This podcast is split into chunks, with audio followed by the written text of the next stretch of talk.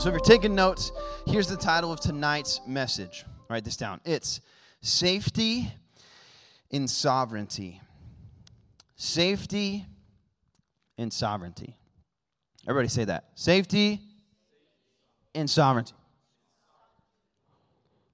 Safety and sovereignty. We'll talk about what sovereignty is in a bit, but that's that's the name of tonight's message. And a quote that I want to start off with from Max Lucado. Uh, and as you know, I'm, I'm, I'm, this series is based off of this wonderful book that I read called Anxious for Nothing. And we're basically just following along in the book and in the Bible.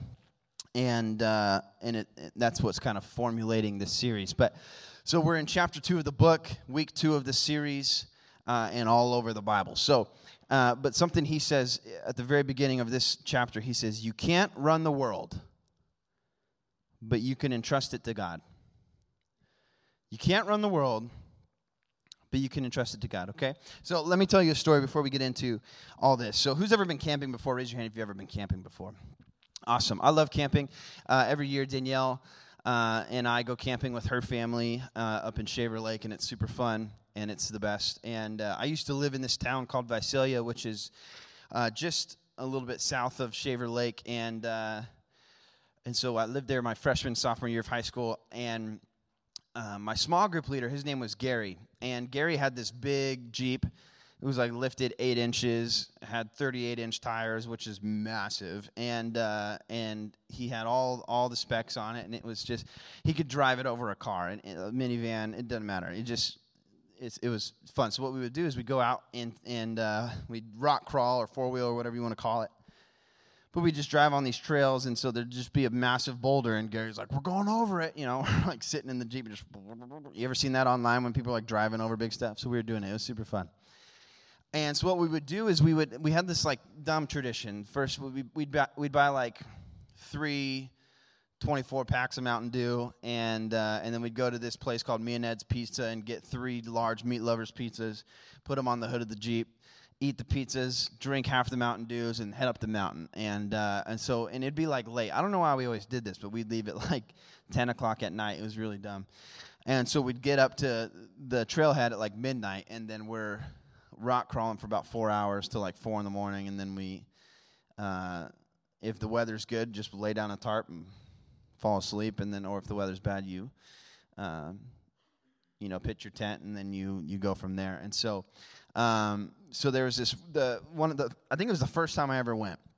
We were having fun doing the doing the thing. It was super cold, and then we get up there and it's like raining and it's windy and it's like it's just kind of gross and and everyone's like oh dude i didn't expect it to be like this so everyone starts putting together their tents and building them up and stuff and this one guy had this super old school uh, like military tent with like the pole in the middle and it like was like super weird looking. But um, so everyone has their tents. They're built they're putting them together and then and this was my first trip. So gary was my small group leader and then we had other like guys from the youth group there. But gary was like hey brett you can stay in my tent with me. Uh, we'll, we'll be warm i promise. I said okay. Well, i was like what do you mean? So, the, so gary has got a tarp on the ground. He puts his tent up puts a tarp over the tent in a way that he like like five feet off the tent a big tarp like this and so the water would hit there and run off the sides. So the tent was just like perfectly dry. And then he even had like this little battery powered heater he put like in the tent, like, and the and his tent was like top of the line, like super sturdy. And so the winds are blowing and the rain's falling, and we hear in the middle of the night, oh, oh my, oh no, and like and like people are just getting soaked by different things. And me and Gary just you know, just snoozing away. This one dude, Josh, he left his tent and he had to go pee, and so uh, if you ever been camping and you're a guy, sometimes you just, when nature calls, you just, you just go out in the woods, you know. And so Josh goes out to go to go pee, and he walks like this, and we hear him walking, walking, and then we hear boom, whoosh, uh. So what happened was he's walking to go pee in the dark, and he runs into a tree. And, w- and when he ran into the tree, all the water from the tree fell off the branches of the tree onto him, so he's soaking wet. And then, it, and then that's when the everybody, when that happened, he goes, uh, and he uh, probably said some words I won't repeat or something. But uh, but we woke up in the morning and me and Gary woke up, you know, the sun's shining, like what a beautiful day, and everyone's just soaked. Everyone's clothes are just dripping wet, and their bags are soaked, and everyone's mad and grumpy. And me and Gary are having a good time because uh, we had shelter and we were warm. Um, but the point of, of this is have you ever felt in life that you need to like find shelter?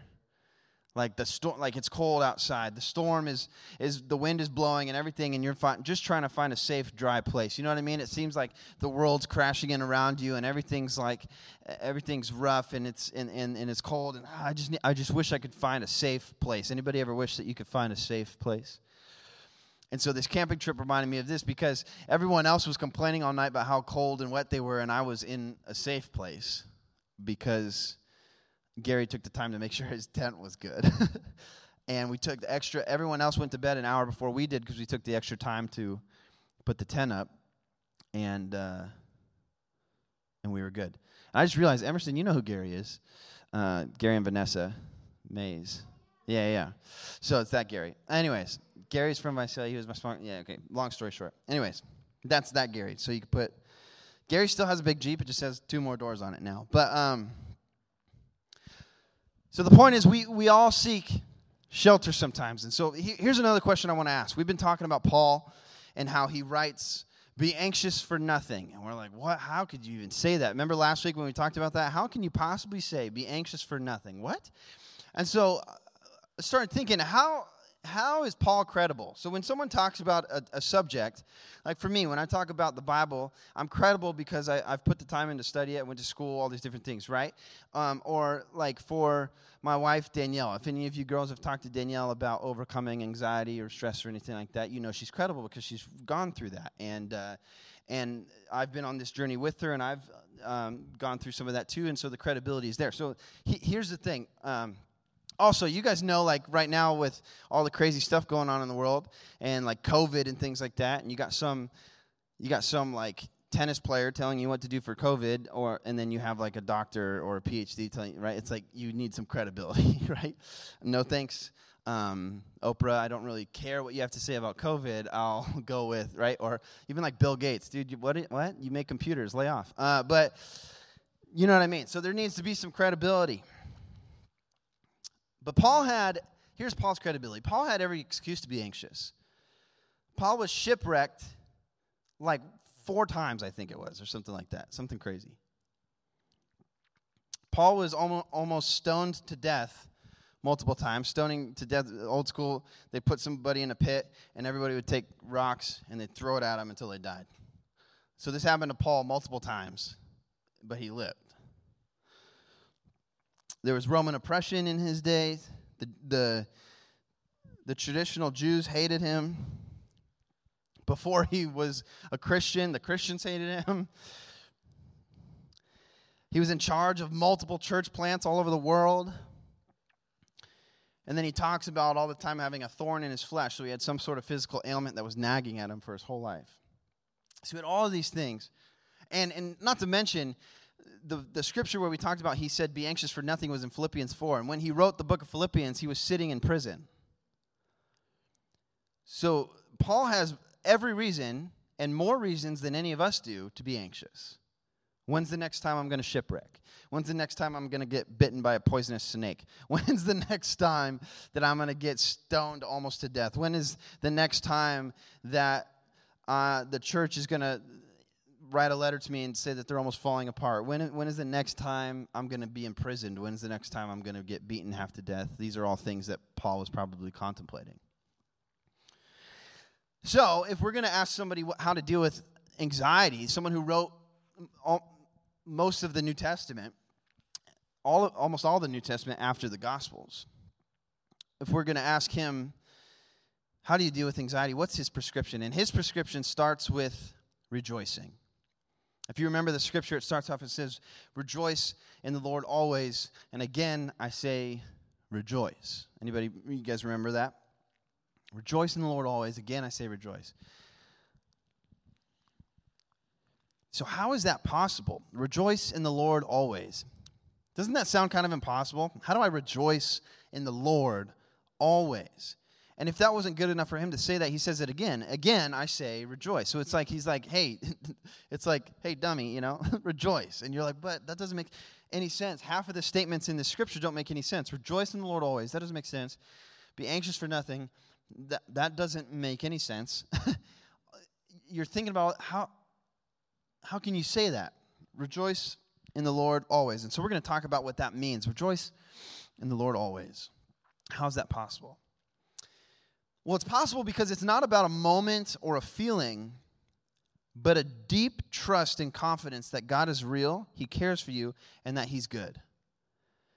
That's what rejoicing in the Lord means. It's not about this moment of, I'm rejoicing in the Lord, even though we have moments where we worship and moments where we praise God and moments like David where we run around and dance like crazy because God is so good. But there's, it's more than that. It's more, it's more about being faithful in the rejoicing it's not about just a moment, just how like fear is about a moment and anxiety is about a trajectory and a long term thing. The, the, the, if fear is just a moment and anxiety is a long term trajectory, then our solution to anxiety can't be a, a moment and a short term thing. It has to be a long term thing. So the rejoice in the Lord always. Why does he say always?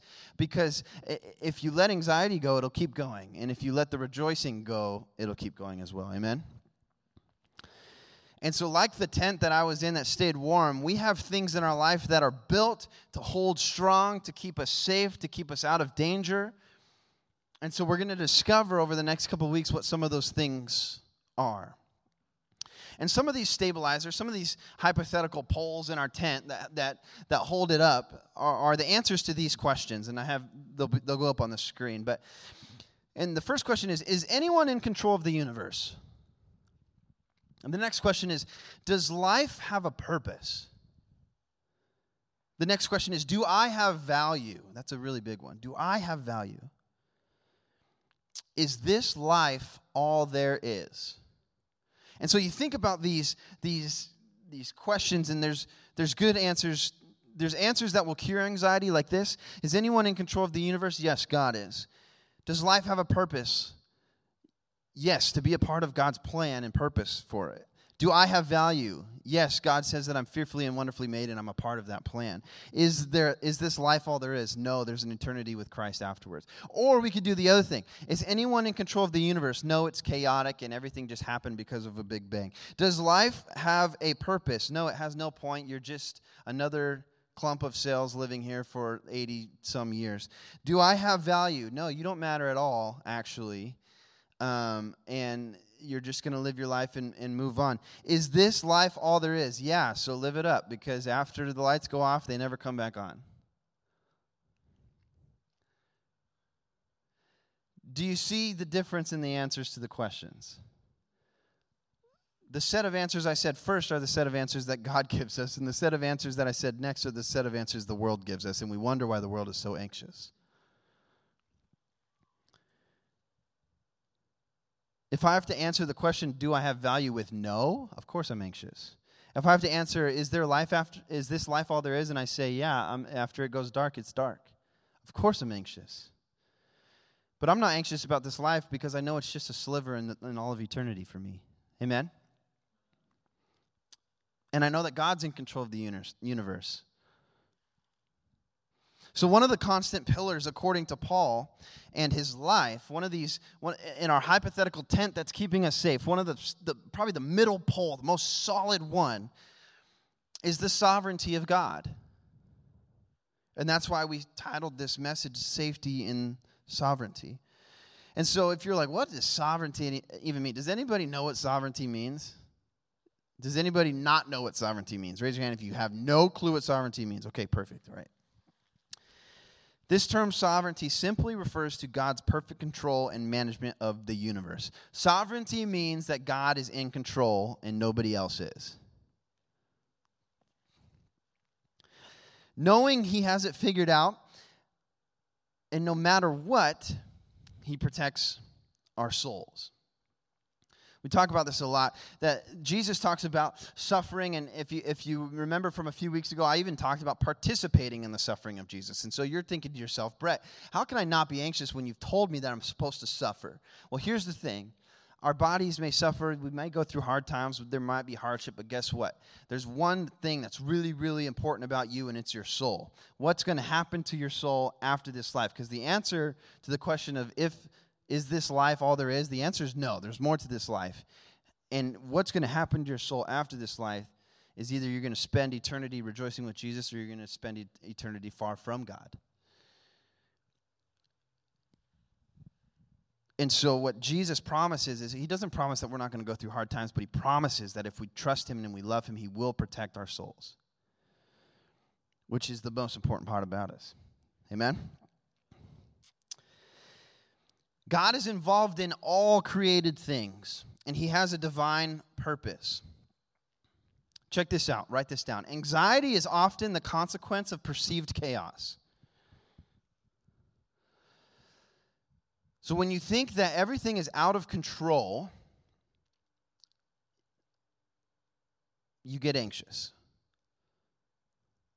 When you think that you have no control over what's going to happen next, you're anxious. When you think that nobody you know has control over what's going to happen next, you get anxious. Anxiety is often the consequence of perceived chaos.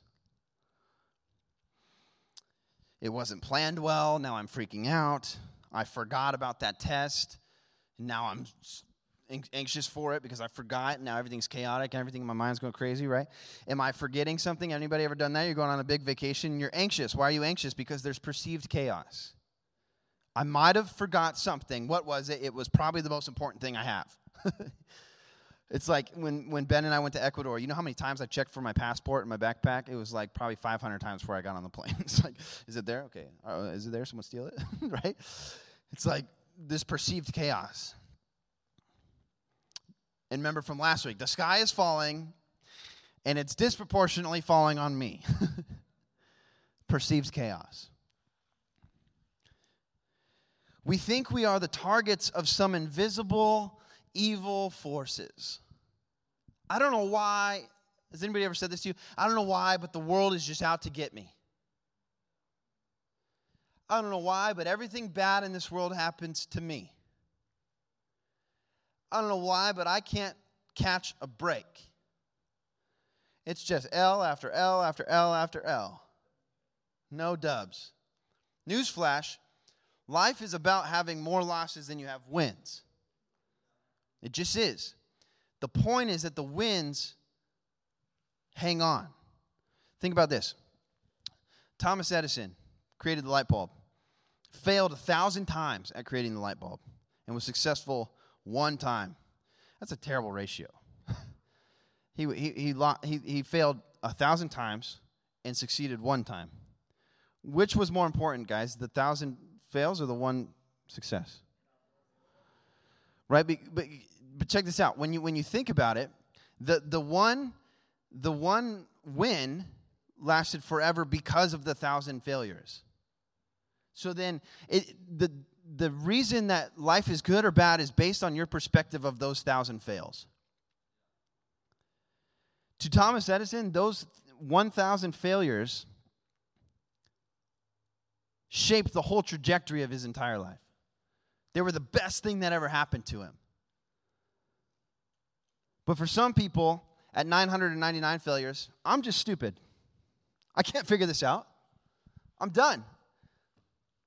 Right? This just wasn't for me, I guess. The world's out to get me. I've tried 999 times to make this light bulb, and it's just not working. Thomas Edison said, Well, okay, all right, let me give it one more shot. right? And and look, uh, you know what I mean? So it's not about winning more than you lose. It's about winning purposefully. It's like what I said last week. It's like I would rather be, I would rather fail at something that's meaningful than be really successful at something that matters not at all. Matters zero. I don't want to be really good at something that doesn't matter. I'd rather be like relatively bad at something that's really meaningful. Does that make sense? You make every you miss every shot that you don't take. Michael Scott, Wayne Gretzky, Michael Jordan, whoever said it. but we think we are the targets of some invisible evil forces. And some here's the thing. This is why you've ever met a Christian that's incredibly anxious. It's like your aunt on Facebook. who's like, oh my goodness, I bought some. I bought some wheat thins from the store today, and they were six dollars and sixty six cents. Oh no! It's the mark of the beast, right? Right? The COVID vaccine's the mark of the beast. I'm going to die. All right, sorry, I didn't need to go there. But we all have that. We all have that relative family member that's always freaking out online, like, "Oh my goodness!" Right? Like Joe Biden's a lizard human. You're like, "What?" You know? Like, are you kidding me? You know?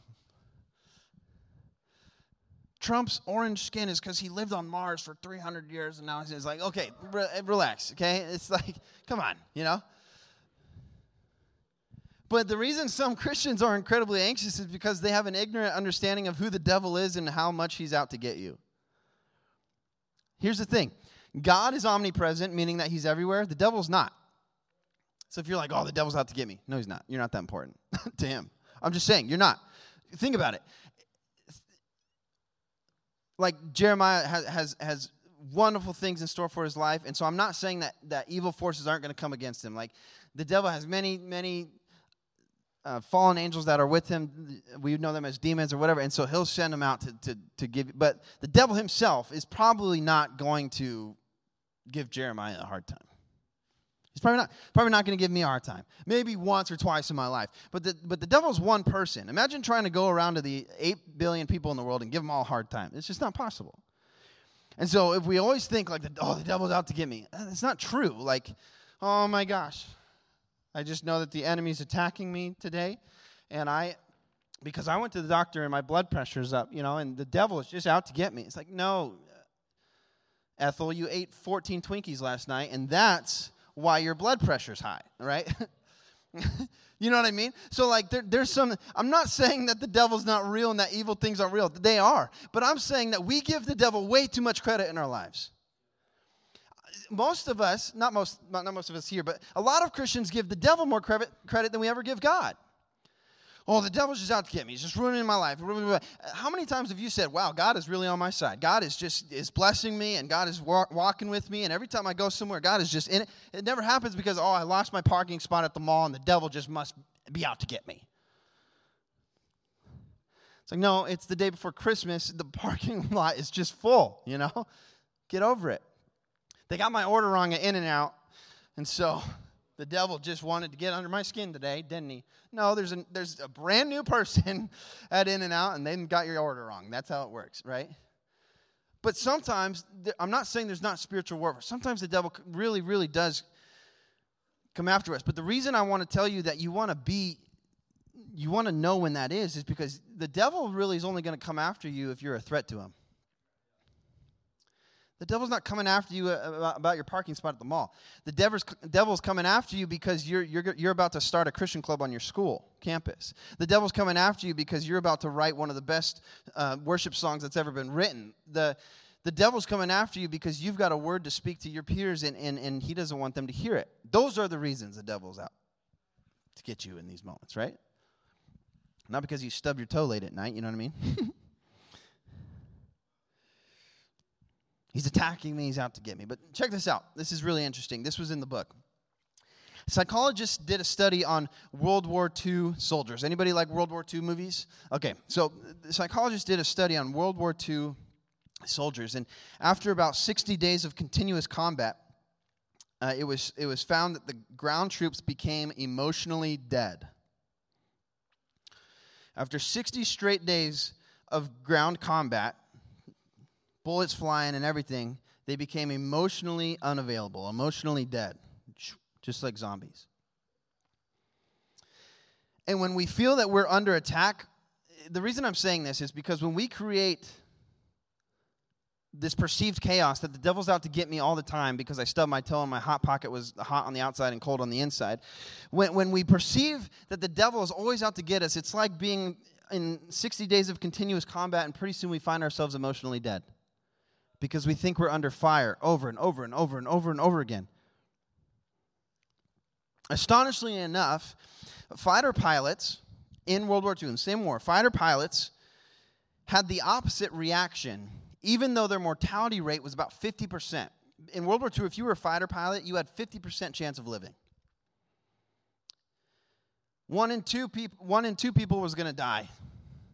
But the reason the pilots felt that, that there was more peace, that they didn't feel emotionally dead, because they had their hands on the controls. They were the ones flying the plane, they were the ones in charge. And they were in the cockpit and their hands were on the controls. So the formula is this. You can write this down. It's going to go up on the screen. The formula is this perceived chaos creates fear and anxiety. If the devil's always out to get you, no matter what, all the time, you're going to become emotionally unavailable and emotionally dead, and you're going to be anxious all the time. But perceived control creates calm. If you can grasp that Jesus that God is sovereign and God is in control and he's got your life in the palm of his hands and he's and he's got the controls and he knows what's going to happen next then it turns out to be peace. Traffic jams have a similar effect. You ever been in a traffic jam you're just anxious? Oh man. Someone's going to someone's probably going to hit my car here. My brand new car. I know how to drive, but there's some there's some 16-year-old kid that just got their license and they're going to run me over, you know we I, I went to a football game the other day, and after the football game, uh, my uh, I went with Jared, my brother-in-law, and their family came to pick us up because everything was chaotic, and we were sitting in this just stopped stopped traffic, and and Raya, who's uh, she's about um, five six years old, and um, she she's just real little, sitting in her car seat, and she just starts weeping. Like this and we're like whoa whoa whoa what's going on she's like i just want to go home you know because it's perceived chaos for, for one of the first times in her life, she felt like her parents didn't have the situation under control because we're just sitting in stopped traffic. Usually it's like, oh, dad'll figure it out, we're going to get out of here. But for, some, for this, we, we went from basically here to the end of the parking lot, and it took us an hour and a half. Like that, from where I'm standing to the end of the parking lot took an hour and a half. this is how traffic jammed it was. So Raya's freaking out. Why? Perceived chaos. So what do we do? You're like, okay, that's great, Brett, but how do we solve the chaos? I don't know. okay. Can we control everything? What do you guys think? No. Remember last week's stat about the jump, the, the spike of, of, of uh, spending on anxiety medicine in the 1990s? Do you guys remember that stat? You know what else went through the roof in the 1990s? Uh, this little concept called helicopter parenting. Perceived chaos. Can we control everything? No. The reason that the helicopter parenting went up in the 90s, as well as the spending on anxiety medication, is because we tried to gain back control. And, and like I just said, can we do it? No, you can't. Max Lucado has this quote. It says, The only certainty is the lack thereof. the only certainty in life is that there's no certainty. And that's why the most stressed out people are control freaks. You ever met someone who's stressed out all the time and then they have to control everything? They can't hand over anything to anybody else. They, it always has to be them. I, I got to do it. I got to I gotta, I gotta do it. Uh, the world's ending. Uh, I got to do it. I got to do it. Right? Hey, can I drive? No, no, no. I need to drive. you know, everything is like just just controlled. But they fail at every attempt to control the world. That's why they're so stressed out. It's just like this endless cycle. I have to control everything, but I can't control everything, so now I'm stressed about it, and I'm stressed, so I'm going to control everything. it's like, so what do we do? You're like, Brett, tell me what to do. this isn't helping. What does the Bible say? The Bible says instead of trying to take control, relinquish it. Instead of trying to take control, give it away. Remember the first quote I said at the start of tonight's message? I said, You can't run the world, but you can entrust it to God. Peace is attainable. And here, here's, here's the kicker peace is attainable not because storms don't exist, but because Jesus is on the boat. So, so, so the peace is not that I'm never going to encounter a storm and life is never going to be hard. The, the peace comes with all of those hardships. Jesus is on the boat. And so, just like the disciples, you run to Jesus and say, Jesus, you're in control, right? Okay, good. Because if we try to control it, it just doesn't work. And this is the rejoice in the Lord. It's not rejoicing that the storms never came, it's rejoicing that Jesus is in the boat with us.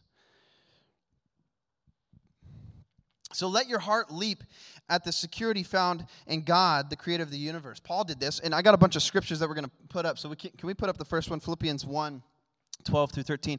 And uh, Shable, when I'm done reading one, just go to the next one. We're just going to rapid fire these, okay? So check this out. He said, I want you to know, brothers, that what has happened to me has really served to advance the gospel. The thing that he's talking about is being imprisoned. He's writing this from in prison. He's been beaten almost to death. He's in prison, and he decides to write a letter to people about God.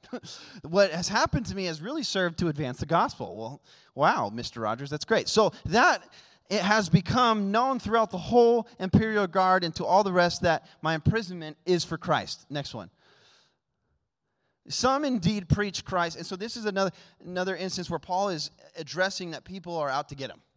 And some indeed preach Christ from envy and rivalry, but others from goodwill. The latter do it out of love, knowing that I am put here in prison uh, for the defense of the gospel. The former proclaim Christ out of selfish ambition, not sincerely, but thinking to afflict me in my imprisonment.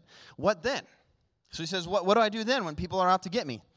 Only that in every way, whether in pretense or in truth, Christ is proclaimed, and in that I rejoice. He's saying, like, I don't really care. Whether they like me or not, they're preaching Jesus, and that's cool with me. Next one. So, so, so then he starts trusting who Jesus is, right? And he says, Therefore, God has highly exalted him, him being Jesus, and bestowed on him the name that is above every name. Next one. For it, oh, yeah, that is the next one. Okay. For it is God who works in you, both to will and to work for his good pleasure. It's God who's working everything out. That's the whole point, right? And so Paul writes these assurances from prison. Paul believed in the steady, sturdy hand of God. Do you? The next one, Proverbs 21 30. No wisdom, no understanding, no counsel can avail against the Lord. Next one, Hebrews 1, 1 3. He is the radiance of the glory of God and the exact imprint of his nature, and he upholds the universe by the words of his power. Who's in control of the universe? He is, right? After making purification for sins, he sat down at the right hand of the majesty on high. Jesus is in control. That's what this means, right?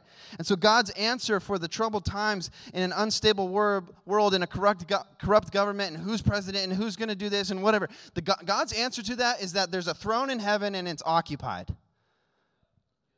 Someone's sitting on the throne in heaven. Someone's in charge of all the universe.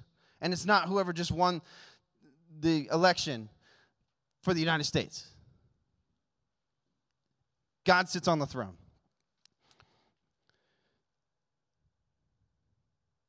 The Bible says we are God's children. You can go. You, you, ever had this moment where you're like, "Hey, my dad could beat up your dad at school." You ever, anybody ever said that or anything? Hey, my dad's stronger than your dad, right? So I look at I look at Satan in the face and say, "Hey, my dad's gonna beat you up." You know what I mean? Because God says I'm His child, right?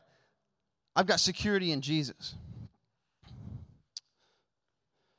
So check this out. There's this there's this section in this book that I think is really good. I, I would love for you to hear it. I'm to read it real quick.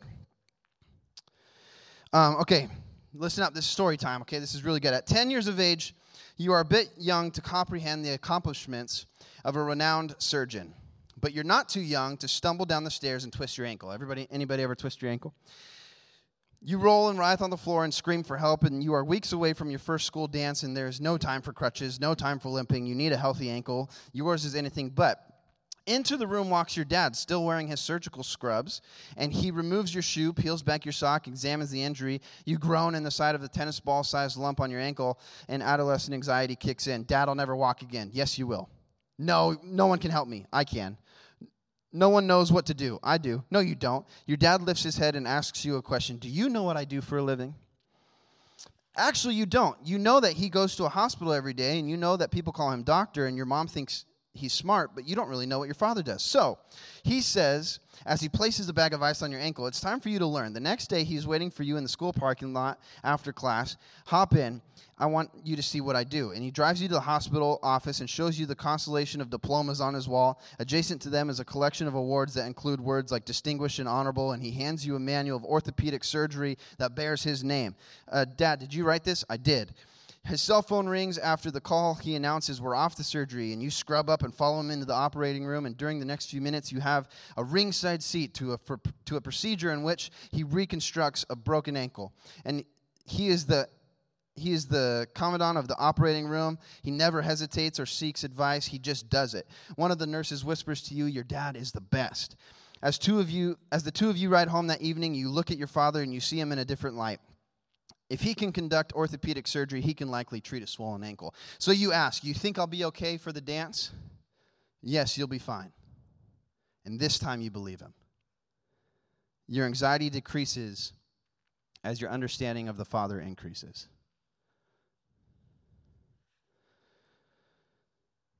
Some of our biggest fears are just twisted ankles to God. God's like that surgeon in the story, and we twisted our ankle. God, I, it's all, it's all, my life is just falling apart, God. He's like, You just twisted your ankle. You're going to be okay. No, I'm not, God. You don't understand. I'm not going to be okay. And he's like, you're, you're fine, I promise. I've got a plan. I know what's going to happen. You're going to be okay. No. But as your, as your understanding of the Father increases, your anxiety decreases.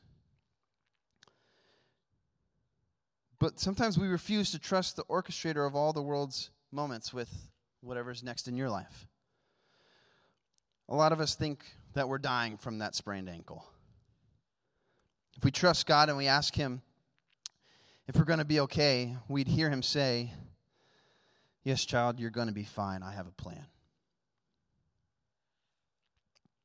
And so, for the next couple minutes, I, I just want you to close your eyes and Kevin, if you want to come up and just play something real sweet so we can have just a moment. And, but everyone, cl- bow your heads and close your eyes. I, I, I want to just ask a couple questions of you. And who needs to relinquish power of the world back to God? Raise your hand if you just need to relinquish the power. You're trying to be in control of your life. You're trying to be in control of everything that happens. You're anxious about everything. And God's saying, Be anxious about nothing because I have it all in control. And keep your hands up. And, but I'm going to pray. But you have to trust that God will come through like He always does. You have to trust that God is that orthopedic surgeon that knows exactly what's wrong with your ankle. Others see the problems of the world and bang their head on the wall because of frustration, but we see the problems of the world and we bend our knees and lift our eyes up to Jesus. And here's the thing for everyone that raised their hand there's nothing that you're going to face that God can't handle. There's nothing in the world that's going to come your way that God doesn't already know is coming your way. There's nothing that's going to happen in your life, no surprise, no accident, no tragedy that God doesn't know is coming. And so, those of you that raise your hand, would you raise it again nice and high? And I, I just want to pray for you. And I don't know if uh, Ben cut the live stream yet, but if he didn't, if you're online, you can raise your hand too. If, if you're struggling with anxiety, if you're struggling with letting loose of control over to God, you can just raise your hand right where, you, right where you're at. And I'm not going to call anybody to the front so we can let it run. I'm just I just want to pray for you right where you're at. But I want you to believe in your heart that God is in control. And so let's let's pray. Jesus, we just lift we lift you up, God. We rejoice in who you are. We rejoice in your sovereignty. God, that, that there is a ruler of the universe and it's you, and that you know everything that's going on, and you know everything that's going to happen to us, and you know all the tough times that we're going to go through, God. And, and it's not that you're saying we're not going to go through them, but you're saying that we're going to get through them, God. And it's like the twisted ankle in the story that it seems really bad in the moment, but God, you say that we're going to be all right. And so, Lord, help us all with our hands raised, and even everybody that didn't raise their hand, help us to trust that it's going to be okay.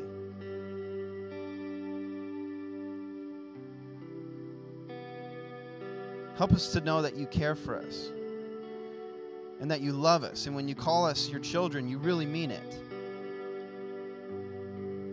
And that we're not some outcast and we're not some, some person who doesn't fit in. And, and you, when you say that we're fearfully and wonderfully made, when you look at us, you smile and you don't look at us and, and cry like we oftentimes do looking in the mirror, God. You look at us and you smile and you say, You're, you're fearfully and you're wonderfully made and you're very good. So, God, help us to trust you. Help us to not worry about what's going to happen next because it's not up to us. God, you have the plan, you have the purpose, you have what's going to happen next. And so, God, help us not to try and take back control over our lives, but help us, God, to give it all to you. We give you our lives tonight. We ask you, Lord, to just be in the midst. In Jesus' name. Everybody said, Amen. I love it. Was it good? Everybody feel good? Hey, this I, I just think this series is going to be really impactful, and so I just want to reiterate a couple things. If you can invite any friend, just get them here next week and the week after that, and I just think these these sets of series of sermons are just going to change their life, right? And so, just get your friends here, and everybody be here on Sunday if you possibly can, because I just think that I think the message that that Pastor John Zick is going to preach is just going to be so impactful that it could change your life. Amen. And so here's the thing I'm going to do. Um, different than what we normally do. But Kevin's going to keep playing for a little bit, and I'm just going to sit here. And if anybody wants specific prayer um, about anything, just come see me, and, and, I would love to pray for you. Is that cool? And, and it's just it's it'll be private. I'm not going to tell anybody about your issues, but if you got something going on, or if you if you want to find um, Danielle, if you're if you're especially if you're a girl, if you want to find Danielle or another girl leader, and you want some prayer. Um, uh, go ahead and do that. But even if you're a leader and you want you want some prayer, don't be ashamed. Come and come and see me. Let's let's talk. Let's pray. Um, and then uh, Pastor Jeff will be available too. He'll he'll see if I'm getting overwhelmed. He'll come down and pray. So, but everybody else, would we stand up and uh, and and if you are good and you're feeling and feeling good and you don't need any prayer right now, that's okay. I, would love to. I'm going to dismiss you and you can go hang outside and play around and do whatever you want to do. But for those of you that want to talk and even if it turns into us having a little small group session and talking about life a little bit right now, that's cool too. And if it's nobody, I'm, I'm glad that the message blessed you enough that you're feeling good, okay? So um, we love you. Um, this is your official dismissal. You can go hang out outside, go do whatever you got to do if you don't need prayer. But if you need prayer, uh, you can come see me up here in the front, and I'd love to pray for you, okay? Ready, set, go.